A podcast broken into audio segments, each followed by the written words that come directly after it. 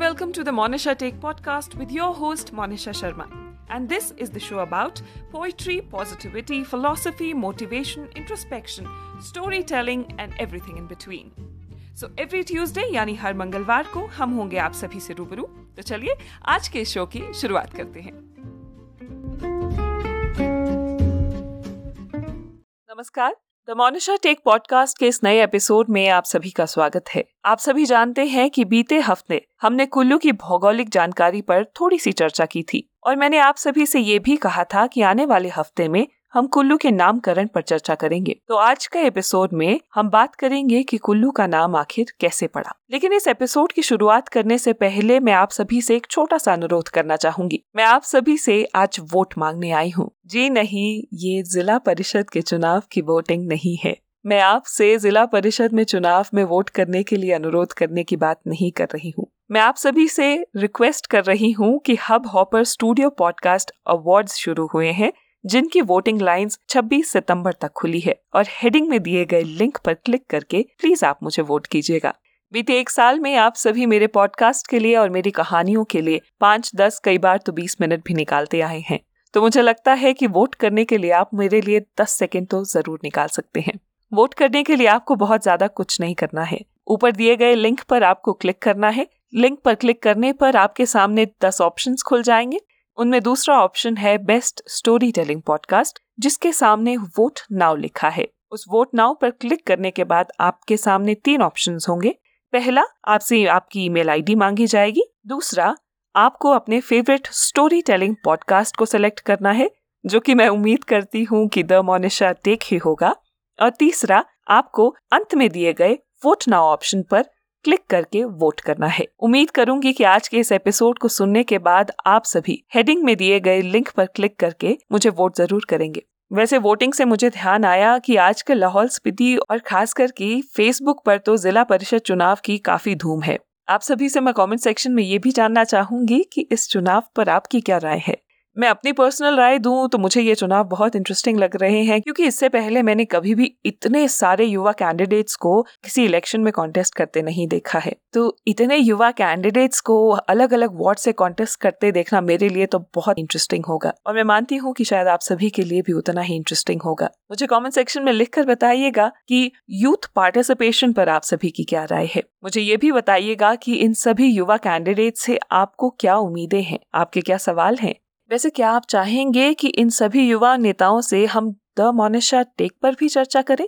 अगर आप मुझे कमेंट सेक्शन में और मैसेजेस करके बताएँगे तो हम ऐसा भी कर सकते हैं। आपके कमेंट्स और मैसेजेस का मुझे इंतज़ार रहेगा। बताइएगा कि आप ऐसी कोई चर्चा चाहते हैं या नहीं। चलिए, अब वक्त जाया नहीं करते हैं और आज के इस एपिसोड की शुरुआत करते हैं। ऐसा कहा जाता है कि कुल्लू के ग्राम देवता गुर के माध्यम से अपनी भारता अर्थात निज गाथा सुनाते थे। वे सृष्टि की रचना से आरंभ करते हैं, सारे घटना चक्र का वर्णन करते हुए वे वर्तमान पर आकर गाथा को समाप्त करते हैं। अधिकतर देव गाथाओं में कुल्लू को मकड़सा या मकड़ाह भी कहा जाता है। कहा जाता है कि पांडवों के आगमन पश्चात ही कुल्लू का नाम मकरसा पड़ा। पांडवों के साथ विदुर भी कुल्लू आए थे।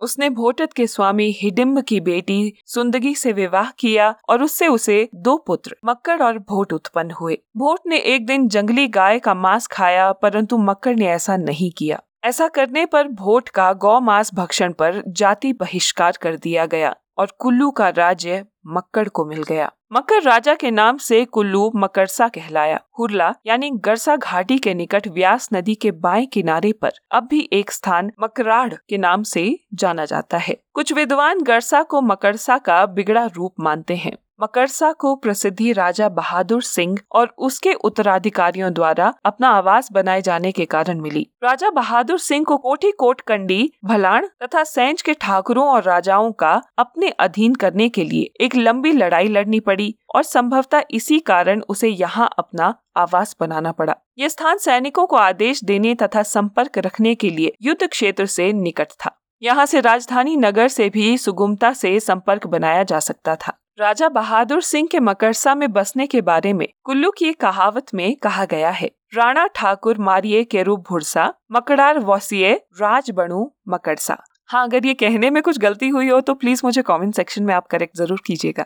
इस कहावत का अर्थ है कि राजाओं और ठाकुरों को मारकर चूर चूर कर दिया, मकराड़ में रहकर राज्य बन गया मकरसा राजा बहादुर सिंह ने पुराने मकरसा को ही पुनः बसाया। इस राजा की मृत्यु भी वहीं हुई। राजा बहादुर सिंह के उत्तराधिकारी पर्वत सिंह तथा कल्याण सिंह भी मकरसा में ही रहे। वैसे एक इंटरेस्टिंग बात यह भी है कि बहादुर सिंह के मकरसा आवास की पुष्टि तिनन में गोंदला लाहौल के इतिहास में भी की है, जिसके अनुसार राजा बहादुर सिंह मकरसा में रहते थे। मकरसा बुनन भाषा का शब्द है, जिसका अर्थ है मक्कड़ का स्थान। तिब्बती भाषा में भी मक्करसड़ का अर्थ होता है मक्कड़ की भूमि। मोरक्राफ्ट, एक अंग्रेज़ी यात्री जो सन 1820 में कुल्लू से गुजरा था, उसने भी व्यास के दूसरे छोर पर मकरार राज प्रसादों को देखा था। हचिंगसन तथा बोगल अनुसार एक अंग्रेज़ी अधिकारी ने दलाशनी के पुल बनाने में इन खंडरों का प्रयोग किया था, लेकिन बाद में पुल बाढ़ में बह गया, जिससे सभी अवशेष सदा के लिए समाप्त हो गए। वैसे अभी भी जनश्रुति अनुसार दयार से मकरार तक इतने भवन थे कि छतों से कूदती हुई बिल्ली ब्यास में पानी पीने जाया करती थी।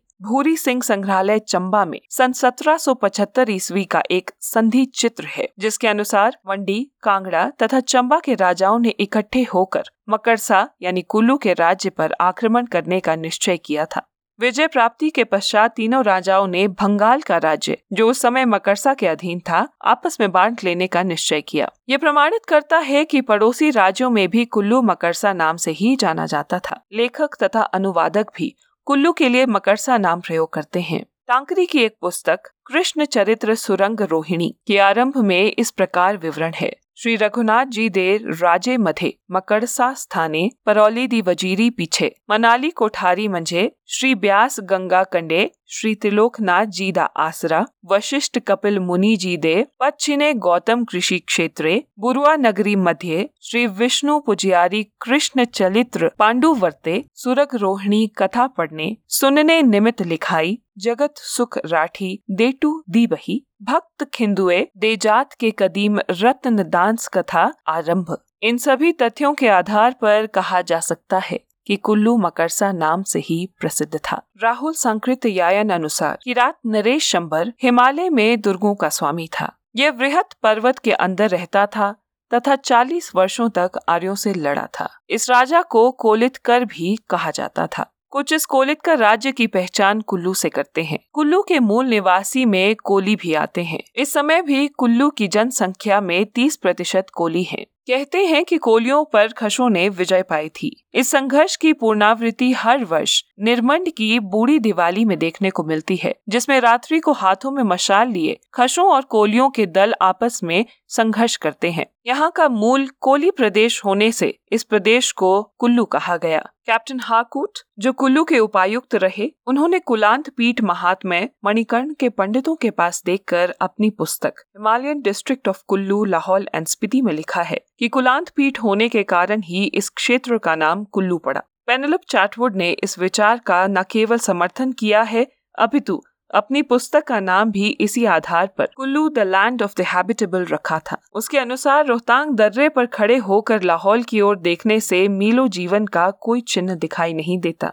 न बस्ती है और न कोई प्राकृतिक उपज। जैसे रहने योग्य संसार का अंतिम छोर कुल्लू है। ये महात्म्य ब्रह्मांड पुराण का एक भाग माना जाता है। परंतु ये बात संदिग्ध पूर्ण है। गीता प्रेस द्वारा प्रकाशित ब्रह्मांड पुराण में कुलांत पीठ नाम का कोई अध्याय नहीं है। ढालपुर के पुरोहित चंद्रशेखर ने यह तथ्य ढूंढ निकाला कि छप्पन पीठों में कुलांत पीठ भी एक था, जिसकी सीमाएँ चौहार पीठ तथा जालंधर पीठ से लगती थी इस महात्म्य की प्रतियाँ अब उपलब्ध हैं और जुलाई सन 1988 में सोमसी पत्रिका में प्रकाशित भी हो चुकी हैं। भाषा शास्त्रियों के अनुसार कुलांत पीठ से कुल्लू शब्द का उद्भव होना साधारण भाषा विज्ञान के नियमों पर पूरा नहीं उतरता सर्वमान्य विचार है कि इस प्रदेश को नाम कुलुत शब्द से मिला है, जो बोलते समय त अनुचरित हो गया और बाद में उस अनुसार लिखा भी जाने लगा। बाहर मीहर के वृहत संहिता में लिखा है, कुलुत एक जाति थी जो व्यास नदी के ऊपरी भाग में रहती थी। महाभारत के सभा पर्व सात पाँच सोलह में अर्जुन की उत्तर पश्चिम दिग्विजय के सिलसिले में कुलुत तथा त्रिगर्त गणा और रजवाड़ों का वर्णन किया गया है। कुलुत के शासक बृहद पर्वतेश्वर ने अपने नगर से बाहर आकर बड़ी सेना से अर्जुन का सामना किया। वृहद अर्जुन के विक्रम का सामना ना कर सका और उसने रत्न देकर पांडवों के साथ संधि कर दी। महाभारत के कर्ण पर्व के बारहवें अध्याय में 25 से 45 में कुलुत नरेश का विवरण आता है, जो भाग के साथ युद्ध में मारा गया। क्षेत्र धूर्ति को कलूतों का यश बढ़ाने वाला लिखा गया है। अतः महाभारत के समय कुल्लू का नाम कुलुत था। उसी समय के दौरान भारत आए चीनी यात्री ह्यून संग ने अपनी पुस्तक में लिखा है कि दूसरी शताब्दी में कुलुतों का स्वतंत्र राज्य था। उन्होंने अपनी पुस्तक में कुल्लू के स्थान पर की लू तो लिखा है। इस बात से पता लगता है कि वह यात्री यहाँ आया और उसने कई बातों के बारे में प्रकाश डाला। इसी तरह इतिहास के पन्ने पलटने पर कई शताब्दियों में, पुस्तकों में और यहाँ तक कि पुराणों में भी कुल्लू का ज़िक्र किया गया है।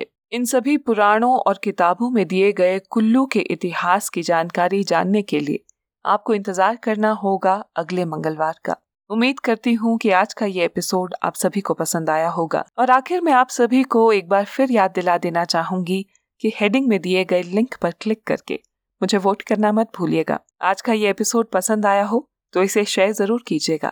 इसी तरह की और कहानियों के लिए आप मेरे पॉडकास्ट द मोनिशा टेक को Facebook Instagram Spotify YouTube Apple podcast Google podcast Hubhopper Wink music और हंगामा म्यूज़िक ऐप पर सब्सक्राइब और फॉलो कर सकते हैं। कहानी पसंद आई हो तो इसे शेयर करना मत भूलिएगा। Thank you